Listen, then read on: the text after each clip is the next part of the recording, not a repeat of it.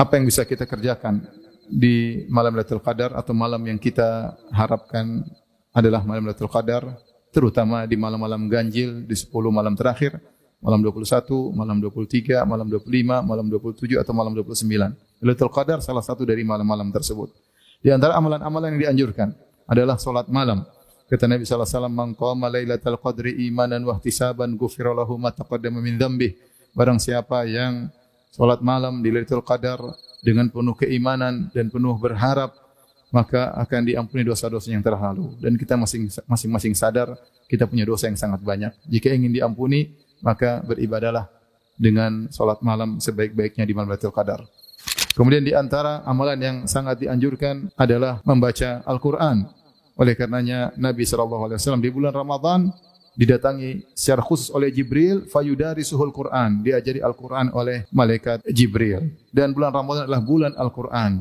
Jika bulan Ramadan kita dianjurkan baca Al-Quran apalagi 10 malam terakhir di bulan Ramadan. Dan Nabi SAW bersabda Man qara harfan min kitabillah falahu hasanah wal hasanatu bi asyri amsalha. Siapa yang baca Al-Qur'an satu huruf saja bagi falahu hasanah bagi dia satu kebaikan dan satu kebaikan dilipat gandakan menjadi sepuluh. Sehingga kita baca satu huruf dapat sepuluh pahala. La aqulu alif lam mim harfun walakin alifun harfun wa lamu harfun wa mimu harfun. Farfun. Aku tidak mengatakan alif lam mim satu huruf, tapi alif satu huruf, lam satu huruf, mim satu huruf. Maka dituntut kita untuk banyak membaca Al-Quran. Di antara amalan yang mulia di malam Lailatul Qadar adalah berdoa. Aisyah radhiyallahu taala anha pernah berkata kepada Nabi sallallahu alaihi wasallam, Ara'aita in alimtu ayu lailatin lailatul qadar madza aqulu fiha? Ya Rasulullah, kalau saya tahu itu satu malam Lailatul Qadar, apa yang aku ucapkan? Kata Nabi, "Quli Allahumma innaka afuwun tuhibbul afwa fa'fu anni." Ucapkanlah, "Ya Allah, Engkau adalah Maha Pengampun dan Engkau suka pengampunan, ampunilah dosa-dosaku." Perbanyak kita mengucapkan, "Allahumma innaka afuwun tuhibbul afwa fa'fu anni."